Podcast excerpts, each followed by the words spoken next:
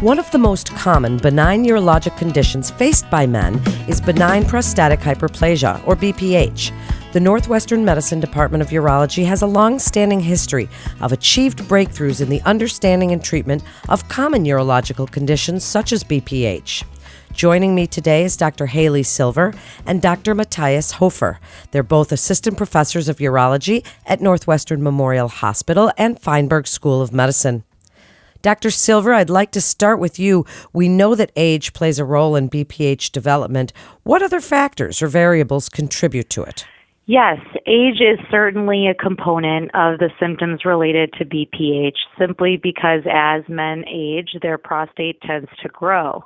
And so as time goes on, the symptoms related to an enlarged prostate get worse such that by the time somebody is in their 50s or 60s, up to 60, 70% of men are having those symptoms. But besides the size of the prostate, it's also the shape and its relation to the bladder that makes a real impact on whether or not somebody has symptoms of an enlarged prostate.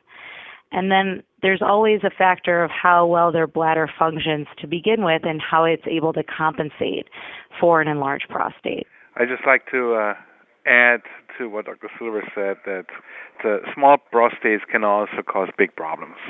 So just like she said, it's not so much only the size, it's also the way that it's shaped and so on. So even younger people can experience significant problems. Well, then, Dr. Hofer, how is the severity of benign prostatic hyperplasia determined? How is it determined whether it's small or large? How do you determine the severity of what's going on? The severity is usually determined by the symptoms of the patient. There is a standardized questionnaire called the uh, International Prostate Symptom Score, or IPSS, that uh, a collection of questions with which we can determine the severity of the patient's uh, symptoms and also track this over time. Another way of determining is is whether the patient can empty the bladder well or not a significant risk factor for urinary tract infection and also for loss of bladder function is if a lot of urine is left over in the bladder after urinating. That is another means of severity. There's a couple of tests we can do, like urodynamics, which is a pressure flow uh, function test of the bladder that can give us objective data, but we usually don't have to go that far. The symptom score and what's left over in the bladder is in most cases sufficient to determine the severity and also the risk profile that a patient will face. Dr. Silver, speak about the current standard of care. What's unique about what you're doing at Northwestern Medicine? Well, what I think is unique is we are a diverse group of providers with different backgrounds and experience, which lends itself to a lot of collaboration and discussion of various issues that present themselves with patients. So I think that number one, we are very fortunate to have such a intelligent and dynamic group here. Secondly, we are able to offer all of the tests that are necessary, as Dr. Hofer was mentioning, that we use to determine not just how well the patient empties their bladder, but how well their bladder functions and how we can size somebody's prostate with ultrasound and investigate the shape of their prostate using a procedure called a cystoscopy, where we use a camera and actually look at the bladder and the prostate from the inside, which helps us determine how the prostate is in relation to the bladder and what the health of the bladder looks like before we offer a patient a various intervention, whether it's medication or a procedure or a more invasive surgery. Dr. Hofer, as we begin to talk about treatment options available, where does watchful waiting become the recommended strategy for patients with BPH who only have mild symptoms? If the patient is not bothered by the symptoms and he doesn't have a significant amount of urine left over in the bladder after voiding, then there is no indication to start treatment. In this case, the treatment is simply uh, determined by uh, by the patient himself. Really, that's very interesting. So, as you're watching them, you're just keeping an eye on the growth. So, then where does the focus on prostate growth come into the treatment criteria? There's a couple of indications when treatment should be initiated. Again, if the patient has a high symptom score and is bothered by the symptoms. If the patient is in retention, meaning has a lot of urine left over in the bladder because this is a risk factor for loss of bladder function and infection, as I mentioned before, there's a couple of other indications for for initiating treatment, such as formation of bladder stones or recurrent urinary tract infections or bleeding from the prostate that cannot be stopped. So in these cases, we should initiate treatment either with medication and or surgically.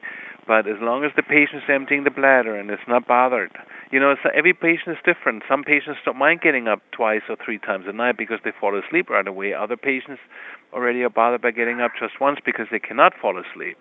So in this case, we we determine with the patient in a joint decision making and a shared decision making whether we initiate treatment or not. Dr. Silver, as management of BPH has often been divided into medical and surgical options. Do you feel personally that the lines between the two are now a little bit more blurred? If you would speak about some of the latest advances in BPH treatment, both surgical and non surgical, and what you're doing there at Northwestern. Absolutely. So, I think that this all comes down to, as Dr. Hofer was mentioning, what the goals of the patient are and what the specific bother of the patient is. So, you know, there are some patients that come to us having had no treatment, or there are a lot of patients who have already tried medications that their primary care doctor may have prescribed them, and either they had bad side effects or they don't like the medication, they already take a lot of medications. And so, for maybe some patients, talking about medical therapy isn't what they are interested in. They want something that's a more permanent or an intervention that has more durability there are other patients, especially younger patients, who may be not ready or, or not in need of a surgical intervention, and medication can be a good first step. So I think each patient is different, and what their goals and their concerns about intervention or treatment are different. So we really try to take a look at the patient as a whole and have those discussions in detail with them. In terms of surgical interventions, BPH is an area of urology that is constantly having new innovation, and there's always new techniques and new procedures that are on the horizon. And what's great about Northwestern here is we offer everything from the most minimally invasive to what we would say the most maximally invasive surgery for enlarged prostates. So there are two very minimally invasive procedures that we offer here, those being the UroLift procedure, which is placing almost like tacks into the prostate to open up the channel, the urinary channel, and something called Rezum that Dr. Hofer can speak in more detail about that uses steam to essentially shrink the size of the prostate. And the nice thing about these two procedures is that they don't really come with some of the sexual side effects that patients are very weary of when it comes to BPH treatment, and that's really having dry ejaculations. Erectile dysfunction is not really a concern, although some are worried about that. It's really the ejaculatory dysfunction. And then, of course, we, in terms of the more invasive surgeries, which are still fairly minimally invasive, we offer everything from the green light laser ablation to a traditional TURP or sort of scraping of the prostate. And then for those patients who have extremely large prostates, we are able to do robotic surgery in order to essentially core out the majority of the prostate from the inside you know, we are, like I said, able to sort of address people from each end of the spectrum with enlarged prostate. Yeah, I'd like to add just one thing that traditionally we would always start with medical therapy and then graduate, so to speak, to the surgical therapy if this was insufficient. But in our professional guidelines, since a couple of years, it was it's equally recommended with either medication or surgical uh, means.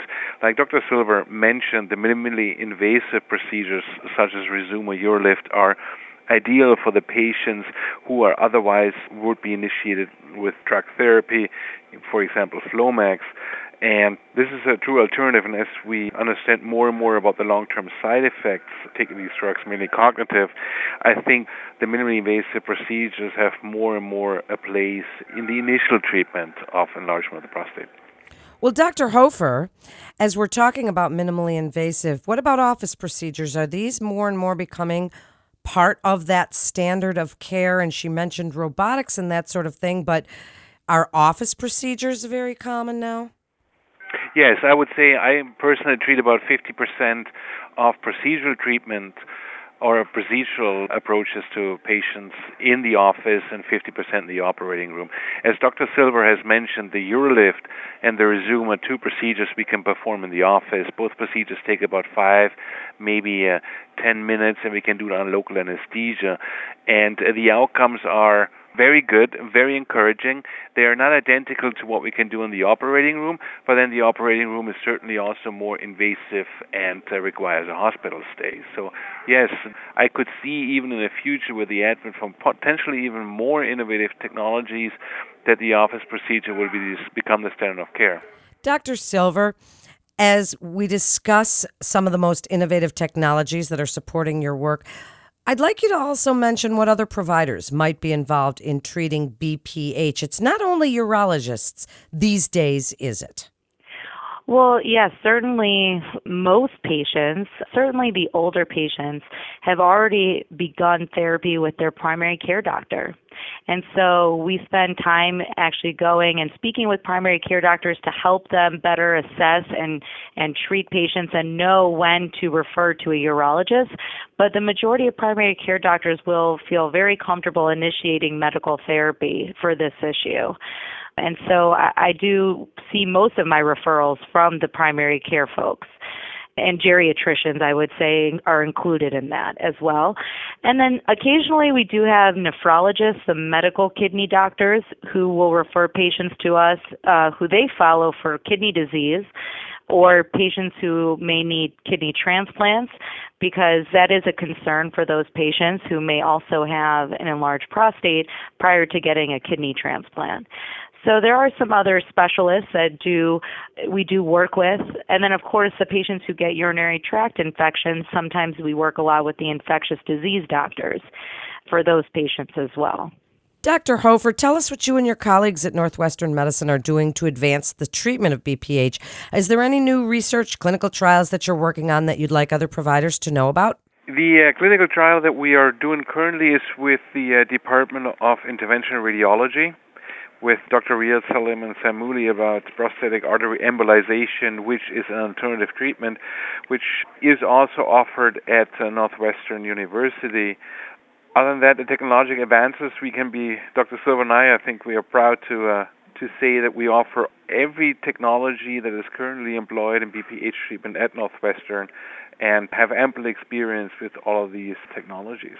And Dr. Silver, to wrap up, what else would you like other providers to know and take forward to help their patients when you feel it's important for them to refer to the specialists at Northwestern Medicine?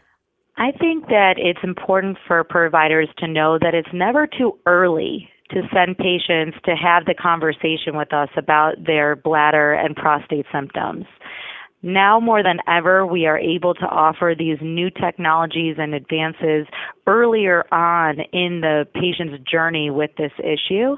And I think knowing that we could have alternatives to medications up front is a good discussion to be able to have with a patient as opposed to seeing them after years and years of struggling and not doing well on medication. So I frequently tell primary care doctors that it's never too early to send somebody to us you don't have to start patients on medical treatment before you send them to have a consultation because like Dr. Hofer said, for some of these younger patients or patients who would probably be okay with meds but don't really like the side effects, we can offer them these minimally invasive procedures up front.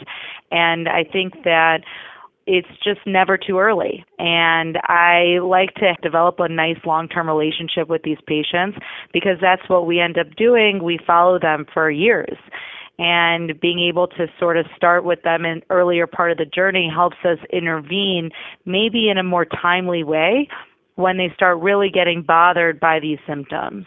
Well, thank you so much, both of you, for coming on and sharing your expertise. It's really such an interesting topic and such an exciting time to be a physician in this area. So many technologies. Thank you again. And that concludes this episode of Better Edge, a Northwestern medicine podcast for physicians. To refer your patient or for more information on the latest advances in medicine, please visit our website at nm.org to get connected with one of our providers. Please remember to subscribe, rate, and review this podcast and all the other Northwestern Medicine podcasts. For more health tips and updates on the latest medical advancements and breakthroughs, please follow us on your social channels. I'm Melanie Cole.